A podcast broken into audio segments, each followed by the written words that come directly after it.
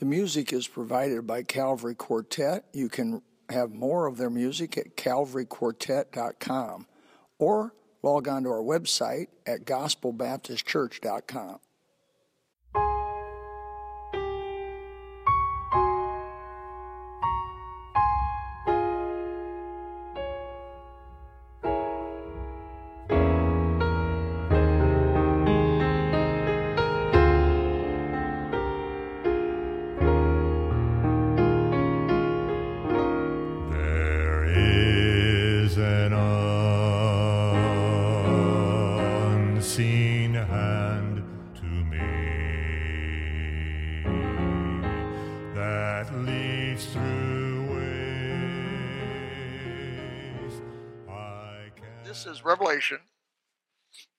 chapter 20, verses 1 through 10. Now, I may have made mention of this passage, maybe even read the passage, but we're going to do an exposition of the passage because this is the culminating passage where we all get our information about that kingdom of God that is to come. That so much of the Old Testament prophecy uh, covers it. So much of the Old Testament, uh, there's a Bible put out by Jeffrey, King James Bible, but it's a prophecy Bible. I highly recommend you get it. It's by Jeffrey, the guy's last name, Jeffrey. Um, I think I gave one to my, I gave one to Trent. I think that's the one I gave you, Trent, the Bible. It's a good prophecy Bible. He highlights all the prophecies of the entire Bible. And you can go through from Genesis all the way through and see all the different prophecies. Half of the biblical prophecy has been fulfilled. Half of it.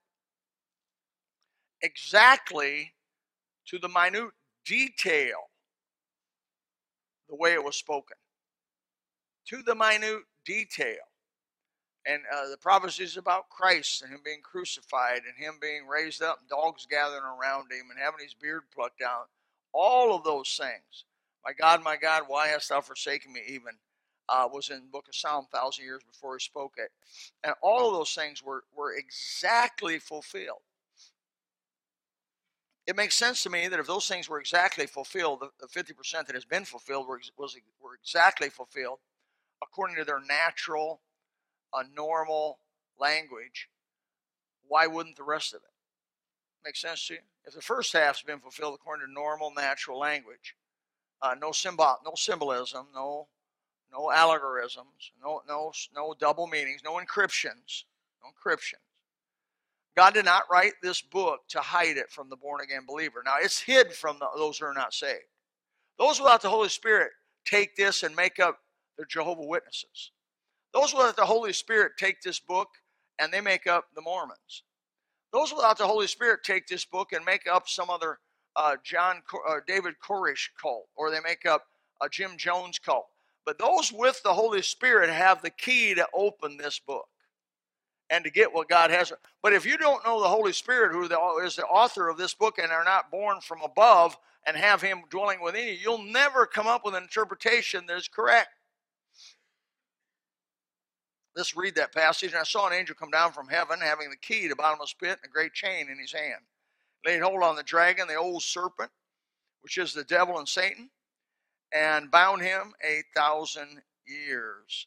Cast him into the bottomless pit and shut him up and set a seal upon him. He should deceive the nations no more till the thousand years should be finished. And after that he must be loosed for a season. And I saw thrones, they that sat upon them, and judgment was given unto them. And I saw the souls of them that were beheaded for the witness of Jesus and for the word of God, and which had not worshipped the beast, neither his image, neither had received his mark upon their foreheads or in their hands, and they lived and reigned with Christ a thousand years. The rest of the dead lived not again until the thousand years were finished. This is the first resurrection. Blessed and holy is he that hath part in the first resurrection, and such the second death hath no power. But they shall be priests of God and of Christ, and shall reign with him a thousand years. When a thousand years are expired, Satan shall be loosed out of his prison. The word, the exact, this is the only place in the Bible. If it wouldn't, have, if, if this would not have been revealed, we would not know the length of the kingdom of God that is to come under Christ. But six times, you've just heard it, the Bible says it'll be a thousand years. There's no place in the Bible that would give us any indication that these are not real normal years. And he, he and when the thousand years expired, Satan to be loosed. He shall, he shall go out and deceive the nations which are in the four quarters of the earth, Gog and Magog, gather them together to battle, number of whom is as of sand of the sea. They went up by the breadth of the earth, and compassed the camp of the saints about in the beloved city, and fire came down from God out of heaven and devoured them.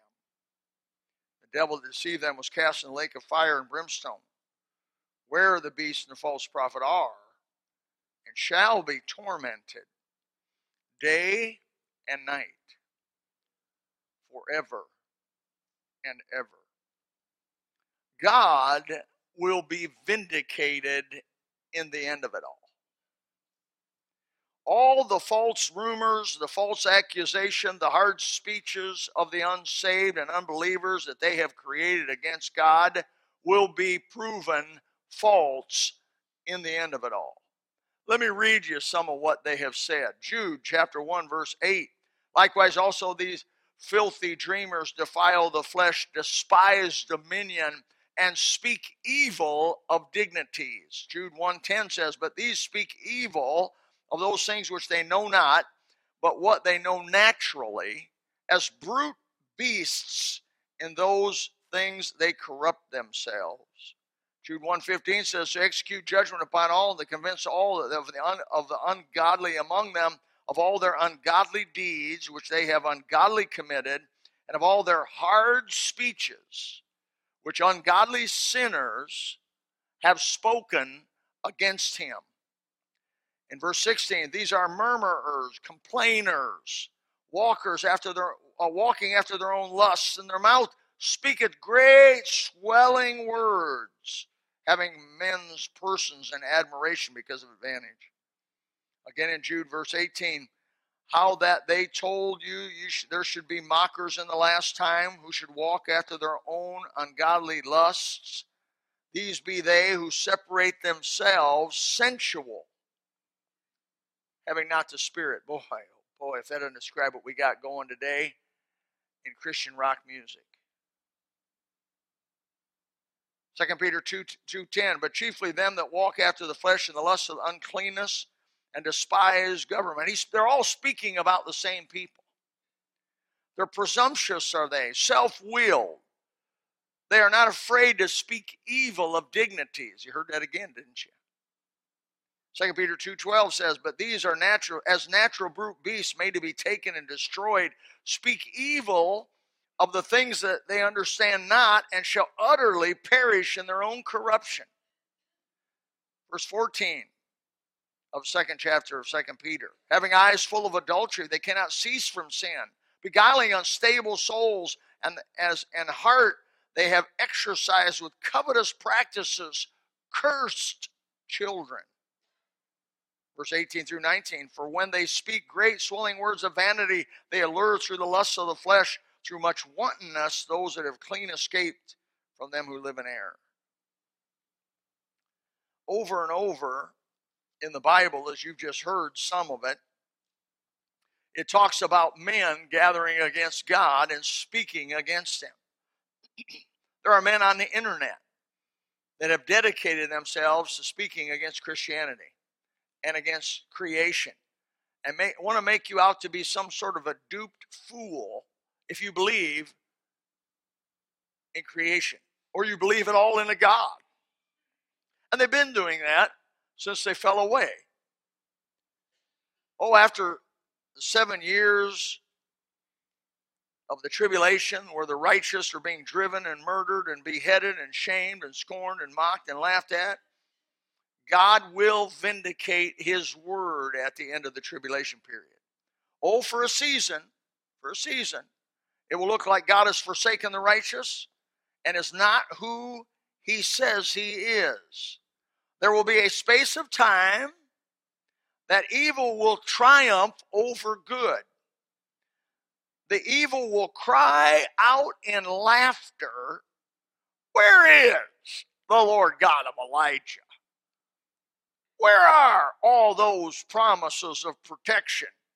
Where is God now? They will quote the Bible as they behead the Christians one at a time, laughing, Where is your God now that says that he'll hear the cry of the righteous as they behead him?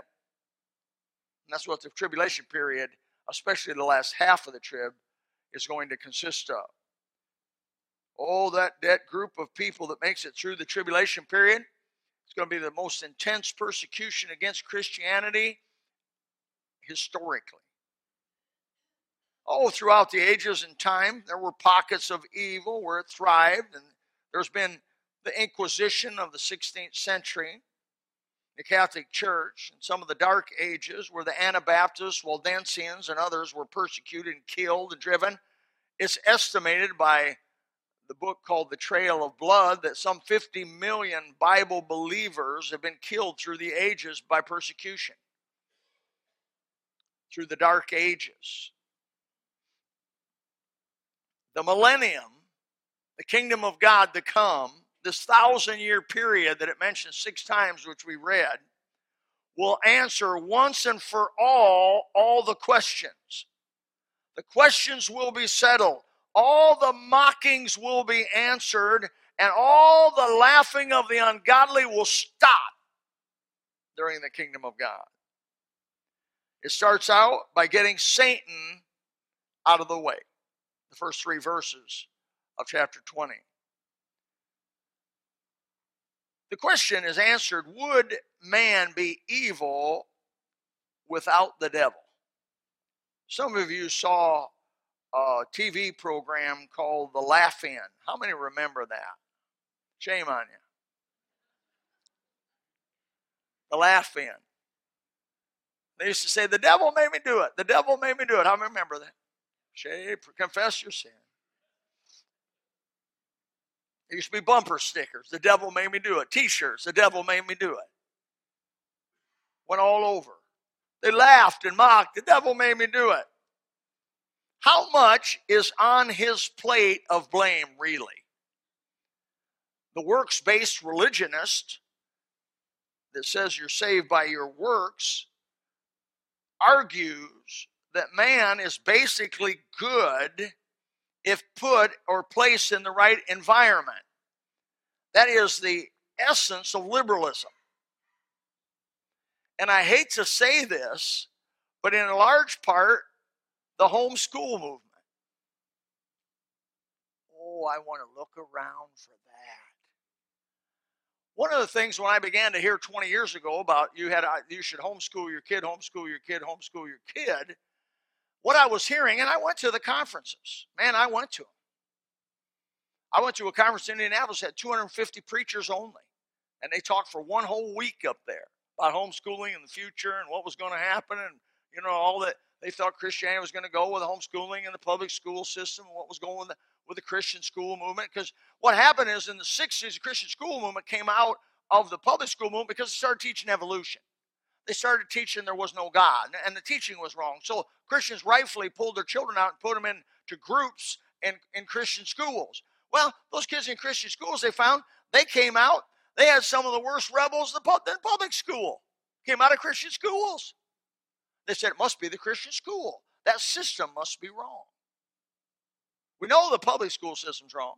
We know now that the Christian school system must be wrong because they get around other bad kids. If we take our little darlings and we isolate them from all your bad kids, you get where it's going?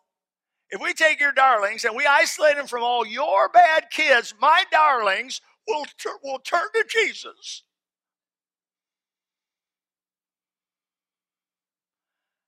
trouble is, you're denying a very basic biblical doctrine, and that is that we have the evil nature. That the old man dwells in us, he was birthed in us. And you don't have to teach somebody about doing evil. You don't have to teach somebody to lie. You don't have to be influenced to steal. You don't have to be influenced to hate, to have malignity, to have cursing. You don't have to have you can be on an island by yourself and be evil. Why? Because by nature you're evil. And basically, the, the, the religionist, the, the, the liberal says, uh, you agree with those who believe you can work your way to heaven by saying if you put somebody in a great and, and, and a perfect environment, they're going to turn out good. In other words, if you got A and B, you're going to get C. But, brother, even God didn't succeed on that when He took Adam and Eve and put them in a perfect place with a perfect influence with no bad. And the first time the old devil talked to them, boom, down they went.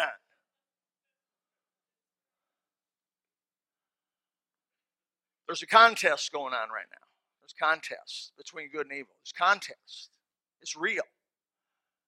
I have to say for a moment, it's getting time for Christmas. My wife on the way home, we had a little spat about it already. I did get right before communion, however, on the way to church. I never been big on over celebrating Christmas. And she's, of course, women generally just want to go absolutely insane on Christmas. And uh, I want to have a little humble, very small decorating, very small, small decorating. My brother, I moved out at five acres. My brother moved beside me, and you know, at first I have a fence, a big long fence. I put a. She wanted to put a few lights out there, and after after being on me a little bit, we put a few lights up.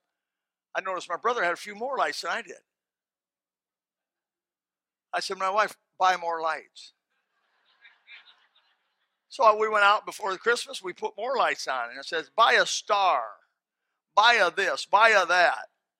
I, on my dock, I build a cross with a red cross in it with lights going down like a tree out of my dock. I heard through the grapevine of Nicole that yeah, thank you, Nicole. I appreciate this information. That my brother and I are in a full blown contest of who can out decorate the other. And Nicole told me last year, she came in church without even being asked, You won. You got us. You got us on the gate. man is basically not good. We don't need uh, what what is going to prove the millennial period is going to prove the liberals as wrong. There's some answers going to be answered that have been asked since the beginning of time till even tonight that are still not settled completely which will be completely settled by that thousand year period, that God is going to settle those, not just settle the questions with you and me, not just settle the questions with the unbelievers, He's going to settle them with the angels. He's going to settle them with every creature in heaven and earth and under the earth. And, brother, everybody by the end of that millennial period is going to be on the same page with God or be in the lake of fire. There are going to be two places. There'll be some answers. Satan has angels that are. I, one thing I learned about the first three verses in, in chapter 20 is Satan has an angel that's stronger than he is. For the Bible says the angel grabbed Satan and he bound him. Now, wait a minute. You don't bound it. You don't go up to somebody bigger and badder and you and bind him. Amen. So Satan, maybe he thinks he's the greatest, biggest, most beautiful, the author of music and all this other stuff. And ooh, but he gets this other angel that God made, and God's taking that other angel and going to grab him and pile drive him, Like Hulk Hogan. It would be like Hulk Hogan wrestling Marty Moon. Satan is not going to stand a chance against this angel. Satan is not all powerful. He's not all present. Satan cannot get away from God or hide from him either. None of Satan's followers can break the seal. The Bible says that this angel seals him a thousand years. I thought about that. What just break the seal? I used to work on the railroad. we ran from Elkhart, Indiana to Blue Island, Chicago. And we would be going through Blackstone Ranger territory. The old Blackstone Rangers would jump on our train, big hole us. That means turn all the brakes on the whole mile and a half of train at one time. They big hole us. There would be a federal seal. Those boxcars carried uh, engines, be full of motors, all ready to start up. I mean, hook them up, start them. You know what I mean? And they'd be the whole boxcar full of brand new motors from Detroit, going to Chicago, going out west, or wherever they were going to be. And I mean, there was very, very valuable cargo in those trains that we were on. And they would big hole us where they wanted to stop us. They would back a pickup truck to one of them, one of them big old cars, and there was a federal seal. If you break that seal, it is a felony. They'd break that seal, open the doors, take four, five, six engines, however many you can get in the back of a pickup truck, and they'd take off. I'd have to go back there, close the doors, hook the thing back together. I couldn't redo the seal. But the angel that seals Satan, ain't nobody going to break his seal. I don't see here that anybody has the authority or the power to break the seal. This great angel does six things in these three verses. First of all, he lays hold on Satan. Secondly, he binds him. Thirdly, casts him into this abyss or bottomless pit or dark place. He shuts him up. He seals him. And someday, sixthly, he will loose him. This is the first mention, as I mentioned to you before, of the thousand year period. The coming kingdom is mentioned many, many times throughout the Old Testament, but the exactness is duplicated nowhere but the 20th chapter of Revelation.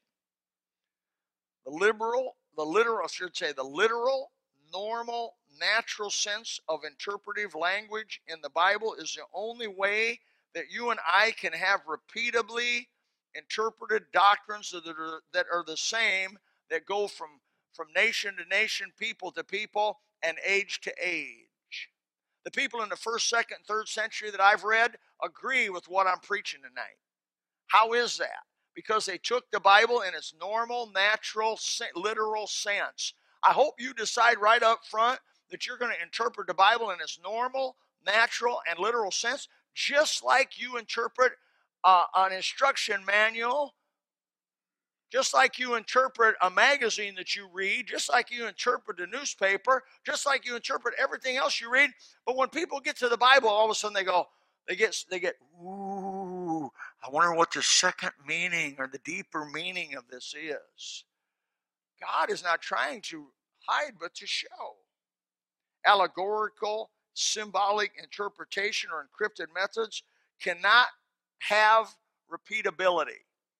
Those people that, that interpret the Bible that way, and by the way, it's entertaining reading. I've read numbers of them, but I got to tell you that no two of them agree with each other because their interpretation of symbolism has no guided rules. And because there's no guided rules, they end up with all kinds of varied and literally a thousand different ways something can be taken. So, what does that eventually do? It takes the credibility away from the Bible. Oh, I've heard unsaved people say, you know, you can read the same, uh, 10 people read the same passage of the Bible, get a different meaning. That is not so. That is just not so. If you're born of above, from above, and you have the Holy Spirit of God, and I can go to 10 different nations and meet people of like precious faith, and we can agree one thing right after the other thing right after the other thing on these passages. Be exactly the same. I've, I've had it happen. It's amazing. Actually, it's amazing. Different culture, different language, different country, different background. And we agree this is what the Bible says. Why? Because the literal, natural, normal sense of interpretation creates a repeatability that only it creates. These cults, blanche, the cults take the Bible allegorically. They don't take it literally. If they took it literally, they wouldn't believe what they believe. They'd have to denounce the cults. They'd have to denounce what they have been. The allegorical interpretation opens a Pandora's box of possibilities with none agreeing with each other. So if 50% of all prophecy has been fulfilled literally and in its normal sense, then why wouldn't the other 50% be fulfilled literally and in its normal sense? The first three verses speak right off the bat here's what we're going to do with Satan. Verses 4 through 6 talk about the hope of the resurrection. And I saw the thrones and sat upon them, and judgment was given them, and I saw the souls of them were beheaded for the witness of Jesus and the word of God, which had not worshipped the beast, neither his image, neither received his mark in their foreheads or in their hands, and they lived and reigned with Christ a thousand years. Res- resurrection in verse 4 is of the tribulation saints. That group, that special group who has suffered like no generation before them. There's been persecution, but nothing like what the, what the evil one, what the devil, what the beast, the false prophet, are going to do to these poor souls in the tribulation period. They've suffered, but they get resurrected at the end of the tribulation with a special reward. I think of chapter 7, verse 14 through 17. I say, Sir, thou knowest. And he said unto me, These are they which came out of the great tribulation, have washed their robes and made them white in the blood of the Lamb. Therefore are they before the throne of God and serve him day and night in his temple. And he that sitteth on the throne shall dwell among them. A special group of people that were, were martyred during the tribulation people. The Bible says in verse 16 of chapter 7 and they hunger no more, neither thirst any more, neither the sun light upon them, light on them, nor any heat. For the Lamb which is in the midst of the throne shall feed them. Glory to God. And shall lead them unto living fountains of water, and God shall wipe away all the tears from their eyes. Verse 4 talks about that special group who, who incur the very wrath, the very breath of Satan himself upon God's people. God says, I'm going to give you a special reward, a special place. There are different groups of people that dwell with Christ throughout eternity.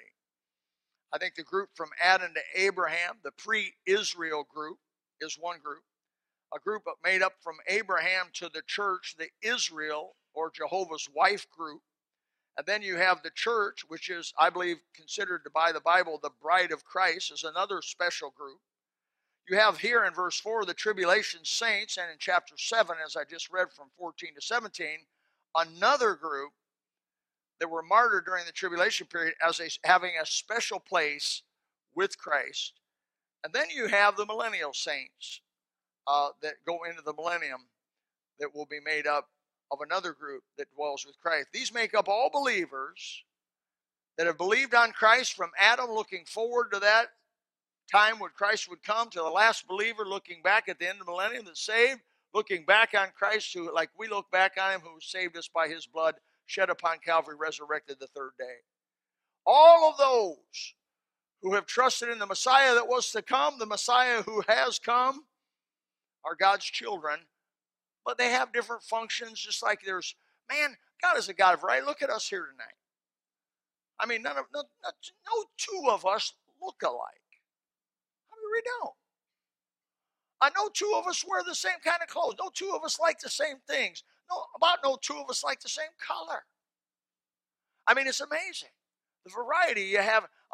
You think God's going to, and, and when the resurrection comes and He puts His people together, He's not going to cancel all that out. The variety is who God is. Aren't you glad for that? I mean, when I dove and saw what I saw under the sea for all those years, I used to just sit there above a coral head and just praise God and have me a spell at the God I worship. This was a little look at the future. Why the colors that are the colors that God can put together. We have an artist in our midst here tonight. The colors that God can put together, I haven't seen artists successfully do. I mean, he can put oranges and reds and hues of iridescent blue and black. And and if I wore those colors to church, you'd look at me and say, "God." Eh. But when God puts it out there in the fish, you go down there and you go, wow, beautiful. That's what amazes me, how he does that. There are different groups. Let me give you a quote from uh, Walvoord in page uh, 297 in his book, The Book of Revelation. By the way, one of the best books and commentary wise on the whole book of Revelation is called The Revelation of Jesus Christ by Walvoord. Let me give you a quote. He said, The tribulation saints are also declared to reign with Christ a thousand years. This has troubled some who have considered the church as properly reigning with Christ, which implies the saints of other ages will be subject to the, of the kingdom.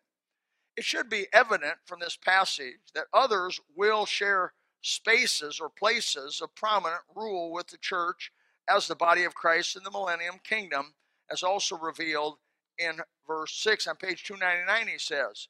If the church is afforded the special place of being the bride of Christ and reigning in this sense, other resurrected people will also reign and enjoy privileges and rewards. They will apparently not only share in the political aspects of the kingdom, but also in the religious life. For they are declared to be the priests of God and of Christ. a designation of a privileged rank similar to that which the church enjoys in this present age under Christ our high priest. So we see Satan dealt with in the first three verses. We see the tribulation saints told that they will be given a special place near him where he will feed them and he will lead them to living waters. In verse 5 and 6, we see the subject of the first resurrection. The first resurrection. But the rest of the dead live not again in a thousand years were finished. This is the first resurrection. Blessed and holy is he that part in the first resurrection. As such, the second death hath no power, but they shall be priests of God and of Christ and shall reign with him a thousand years. It is clear that the first resurrection cannot be a reference to order, like first, second, third, fourth, fifth, but it is a kind of resurrection. Now, digest that.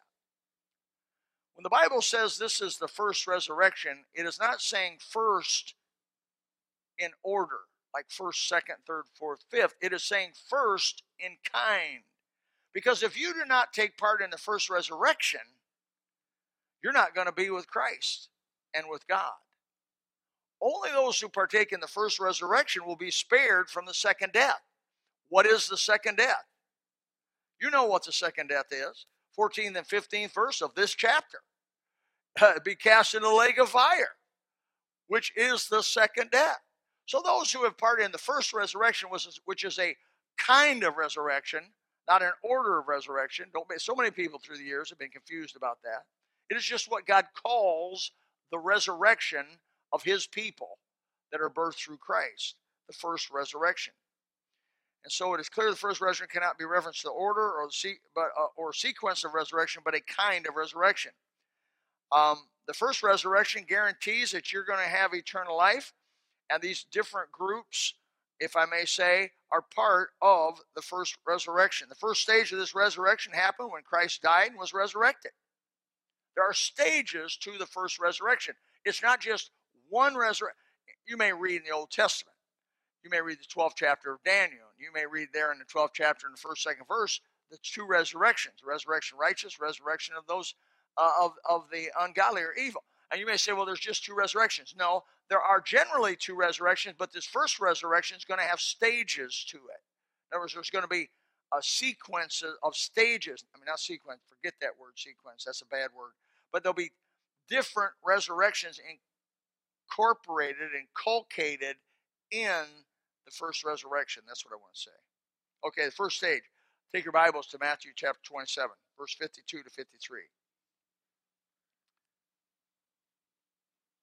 The graves were open, and many bodies of the saints which slept arose and came out of the graves after his resurrection and went into the holy city and appeared to many. Some believe this was this re, this resurrection was the emptying of the paradise side of Hades. Now, you heard of the, the uh, 16th chapter of Luke, where, he, where Jesus talks about the rich man, Lazarus, and he talks about being two parts. You know, the rich man's on one part, there's a great Gulf affix, and there's a paradise part where Abraham, that's an old, going way back, 2100 BC, he's on that side. The rich man is in torment, in flame, thirsty, can't get relief, has memories of those who haven't died. Somehow he knows they haven't died yet, and all, all kinds of other things. He has his senses, he has his thought, he has his memory. There's 14 different things mentioned there that he has. That in total is Hades, the whole thing. There's a paradise side of Hades where Abraham was, and there's a suffering side of Hades where the rich man is tonight, by the way. When Christ was resurrected, it seemed, when Christ died, it seems to be there was a, if I may say, feast of the first fruits resurrection. In the feast of the first fruits, uh, uh you would gather that first fruits and you would go to the you would go to the temple and you would take a handful of grain and you would offer it as a token in thanksgiving for God on the first harvest as a farmer. Now, that's foreign to you and I, but that wasn't foreign to them at all. They would have the first fruits, the first gathering, and they would take, they were to take the feast of the first fruit, they were to take that handful and they were to give it. It's interesting when Christ was resurrected, when Christ died and eventually was resurrected the third day, there was a, as it were, a, a, a, a token resurrection. Very likely, some believe it was when God with him, Christ with him, took everybody from Adam all the way to, to himself up with him and emptied paradise out. I'm not going any further in it. You can know more about that if you want to study it. You can. But that's what I believe the first, one of the first uh, uh, stages of the resurrection. Where the second stage of the resurrection is the rapture. That's coming. So Christ has been resurrected. And he took with him, I believe, the Old Testament saints and emptied out that whole section of paradise and brought, brought it with him. And so the second stage is what? What we're looking for. The Lord himself shall descend from heaven with a shout, with the voice of the archangel, the trump of God. The dead in Christ shall rise first. They which are alive and remain shall be caught up uh, to meet the Lord in the clouds. Uh, uh to meet the. Uh, okay. And so shall we ever be with the Lord.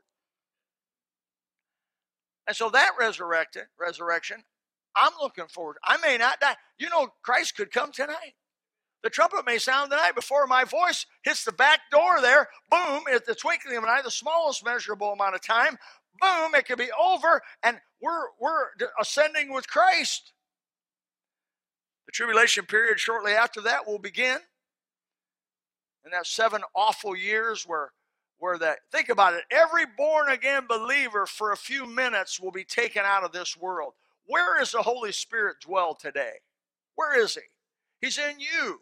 So in this room represents collectively a lot of the holy spirit when we're raptured out it makes sense that we're raptured out before satan is finally allowed to have total freedom because we as the salt of the earth hold him back does that make sense to you so we, because we have the Holy Spirit or part of God in us, we as by nature hold evil back. We hinder it like salt preserves meat. And so what God does in the rapture, he takes every born again believer out and for a few moments there's not one born again believer on this old earth and saint every child on earth is Satan's. Every child. And he is allowed to have freedom. The Holy Spirit's ministry, according to Second Thessalonians chapter 2, of restraining evil is, re, is reduced, is pulled back. Oh, people are saved. He still convicts men of righteousness and sin and of just people get saved, and there, there's so many saved during the tribulation period. The Bible says they'll be as the sand of the sea, as you read. But not right right away. The first person gets saved, second person gets saved, third person gets saved after the rapture. But what kind of Christians are they? brand new. How much of the Bible do they know? They don't even know where Genesis is. They don't know where Exodus. They can't pronounce Deuteronomy, and they think Job is Job. I mean, they're baby. And do they have any elder Christians to go to and ask for help? They got nobody to go to. They're the oldest Christian around, and they got saved five minutes ago and they know enough to go to the Bible and they know enough to start reading it. And it won't be long before the Holy Spirit and the Word of God helps them mature. But they're all they're really going to know is they claim Jesus and they believe He's the Savior. And the Satan is going to slaughter them, going to restrict them from buying or selling because they won't worship Him and say He's God by that mark on the back of their hand and on their forehead. And that's what that mark's about. It's not about your credit card. It's about I believe that this man is God. If I believe that, I take his mark on the back of my hand. I take that mark on his forehead. And that's why the Bible says everyone that ever takes a mark of the beast cannot be saved. In fact, it says their names were never written down in the Lamb's Book of Life. The only group I know of that their names were not written down in the Lamb's Book, Book of Life from the foundation of the world. That is a special group of folks. So we have the resurrection as a first fruits, a stage one at Christ. We have stage two at the rapture. We have stage three at the end of the tribulation when Jesus Christ himself comes back. There is really no mention, as far as I know, of a resurrection at the end of the millennium. There's been argued that there must be a resurrection at the end of the millennium of those that are saved, that grew up in the millennium, that need to have a body like Christ. And I don't doubt that there is a resurrection. Just because it's not mentioned doesn't mean there isn't one. But as far as we know, there's just three stages that we know of of the first resurrection. I ask you tonight, are you going to be part of the first resurrection? Oh, I wouldn't want to leave here without knowing for sure I'm part of the first resurrection. My, oh my, oh my. All these stages are the first resurrection and have eternal life and are not under the power of the second death. I wouldn't want to go out of here tonight. I wouldn't want to live another day without knowing I'm part of the first resurrection by faith in Jesus Christ. Do you know that? Are you sure of it? And you go to the Bible and say, Look, I rely, on, I'm leaning on this verse here. I believe it. All others who miss the first resurrection stand at the end of the millennial period at the great white throne judgment, which starts, I believe, in verse 11 of the same chapter. And they'll answer for their sins and the works they've done in their body, and they'll eventually be cast in the lake of fire to pay for them. Why does God cast people into hell? Let me give you a reason. Number one, simply punitive. I hope you understand what the word punitive means. It's just punishment. It's punishment for rejecting Christ in the big picture. It's punishment for looking at the stars and saying there's no God, and looking at the creation of the fish and saying there's no God, and looking at the listening to the birds sing and saying there's no God, and looking at this earth and the planets and saying there's no God, and substituting anything but God in His place, basically lying and denying God Himself. And for that, they will be punitively punished. But there's another reason why people are cast into hell because they're unchangeable. They're unchangeable. Look in your Bibles, Isaiah chapter 26, verse 10. I know I'm going long tonight, but that's because my wife said to do it. I told her I could preach this in two sermons, or I can preach it in one. And she says, Oh, don't break the continuity up. Go ahead, they won't care. So on your way out, you verbalize to them, I'm missing the football game that I really wanted to watch. Verse 10 says, Let favor be showed to the wicked, yet will he not learn righteousness. In the land of uprightness will he deal unjustly, and will not behold the majesty of the Lord. The idea being, if God allowed the wicked to go into heaven and gave them, and by what what does the millennium prove but that? That you can take an unregenerate person and put them in a beautiful situation. I mean, favorable in every way to be saved, favorable in every way to trust Christ. And they'll say, that ain't right. This ain't what I want. And they'll begin to get critical. And, and they will deal, look at that, they'll deal unjustly in the land of uprightness. That's exactly what happens in this 1,000 year period. You know the nature of God, don't you? The Bible says it's not His will that any should perish, but that all should come to repentance. You know the nature of God. You know that he gave his only begotten son. What else could he have done? What more could he do than to give his only begotten son? When Jesus was being beaten and he was taken upon the sins of the world, God the Father didn't intervene. He didn't stop it. It had to be done for you and I to be able to stand with him someday and actually be honestly righteous. And what is happening is, as the gospel is presented throughout the world and throughout the ages, a group of people who have a heart for God, who, who, who love truth and want truth, when they hear it, they say, I want it, they choose Jesus. There seems to be another group who, no matter what you did for them, no matter how you dressed it up, no matter how you presented it, they don't like righteousness. and they don't want it.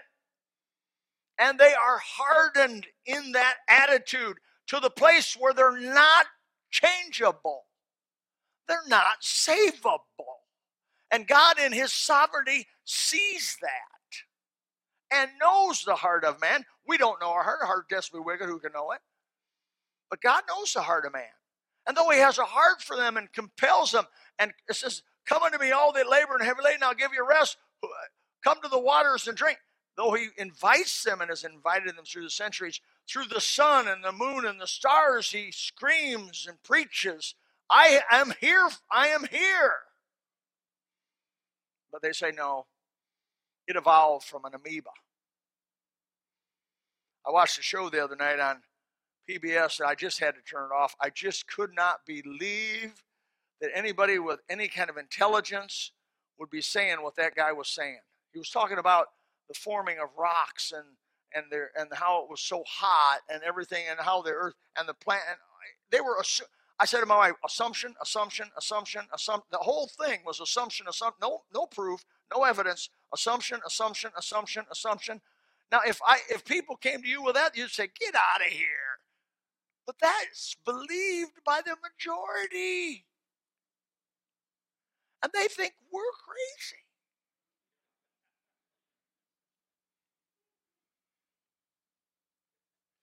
If these souls that are cast into hell would have repented, God would have saved them. But they did not, and maybe even deeper than that, would not under any circumstances, and consequently, they must be isolated and encapsulated in a place that God calls the lake of fire to preserve the future new heaven and new earth. Now, quickly, quickly, those are the vain words of a preacher. Quickly. Verse 7 when a thousand years expired, Satan shall be loosed from his prison. There's four reasons for loosing Satan. Number one, to demonstrate that man under perfect conditions will choose sin if given the chance to without being born again. And that's why you can homeschool, you can Christian school, or you can public school, but if a, if a person doesn't get born from heaven, you can't stop him from doing evil. Secondly, the power of the fore, the millennial period is to demonstrate the power of the foreknowledge of God in predicting and fulfilling prophecy exactly the way He predicts it. Only God, of all books called holy out there, the Bible is the only one with a fulfilled prophecy in any measure, in any comparison. This is the only book that's got the prophecy like this book has, and then it's fulfilled and has been fulfilled half of it. No other book has anything like that. And they don't contest it. In Revelation chapter 19, verse 10, it says, For the testimony of Jesus is the spirit of prophecy. Because only God who knew know things ahead of time can say this is going to happen, and it happens the way. I can't even tell you whether for sure I'm going to be over to First Watch at 8 o'clock tomorrow morning. I can tell you I want to be. But really, when you look at me, Chief, you can't say, Bill, I will guarantee you that I will show up at 8 o'clock tomorrow morning. I may be going down to Chicane's looking at you.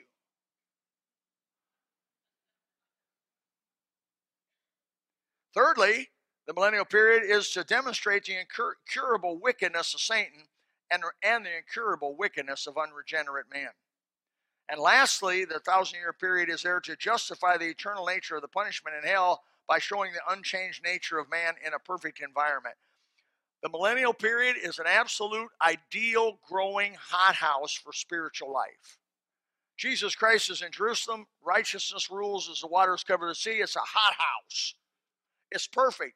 And yet, Satan is loose for a little season. And what happens? The Bible says he gathers an innumerable group of people as the sand of the sea and they he convinces them that Jesus is bad, God is bad, and let's go to Jerusalem and take over this thing and do the way we want it to we we think it ought to be done. and he gathers them up and they follow him and they surround Jerusalem. But praise God, the Father don't mess with them this time. As Sodom and Gomorrah was instantly destroyed from heaven, so the Bible says he sends fire from heaven and devours them. It's over. And then he grabs Satan. Ooh, that angel who cast him, that angel who, who I can, I can see Satan going like, looking over his back. Where's that angel at? Where's that angel at? And that angel shows back up and he grabs old Satan with the power he's got to move around, the power he's got to do. He cannot get away from God's angel. And he, he grabs old Satan. And I think with some sort of, of satisfaction, surely, all every saint of God and every person that's been damaged by the devil has some sort of satisfaction to see him cast into the lake of fire where the beast is and the false prophet are. And let me end with this tonight. The strongest language possible in the Greek language is used in verse 10. The strongest language possible. Look at it, verse 11. Verse 10, verse 10.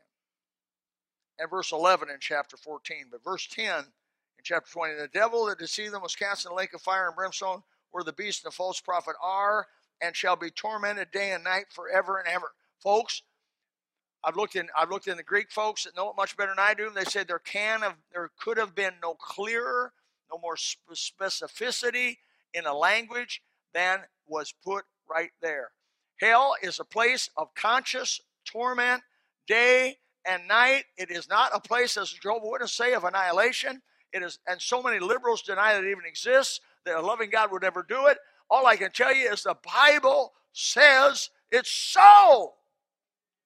The Bible that tells me Jesus is so tells me hell is so. The 14th chapter and the ninth verse of Revelation, the last part there says, The smoke of their torment ascended up forever and ever. And they have no rest day nor night who worship the beast in his image. Folks, there could be no stronger, clearer, more precise language given than what was given in those verses. You can deny it, you can get mad at it, but you are going to get run over by it.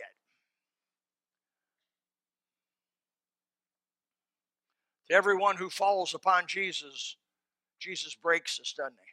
He breaks us. He breaks our rod of pride. He humbles you. He breaks the dominance of sin. If you fall on Jesus tonight, he'll break you. But whoever he falls on, the Bible says, will be crushed to powder. I would rather be judged and judge my sin on this side and say, Jesus, I want you to take my sin, I want you to take my place, and I would to stand before him at the great white throne and have to answer for my sin myself, having rejected the one who died for me The kingdom of God, lots of things are accomplished by that thousand year. And all those questions about who God is and why He did this, they're answered by that thousand year period. We Christians, you born again believers, what a future. What a future we have. May God help us to live the way God wants us to and be submissive to Him. Father, help us tonight. Thank you for the patience of these folks to stay a little longer tonight We pray that the power of God may be upon the teaching of the Bible. That we would, when the devil comes by our house, that we would call him out. We would call upon Jesus Christ. Remind him that he is condemned, beaten. We pray, Father, that tonight, if there's a Christian in this room this body of believers who's been messing around with that so great salvation that we've been given in Hebrews chapter 6, that they would not continue in that vein, but they would get serious with God about serving Him, being in His local body of believers, doing a ministry that reaches out to the lost in some way, edifies the saints. God help us not to waste these precious moments we have. And Lord God, you encourage us by these teachings to live for Christ. In Jesus' name, Amen. Let's stand.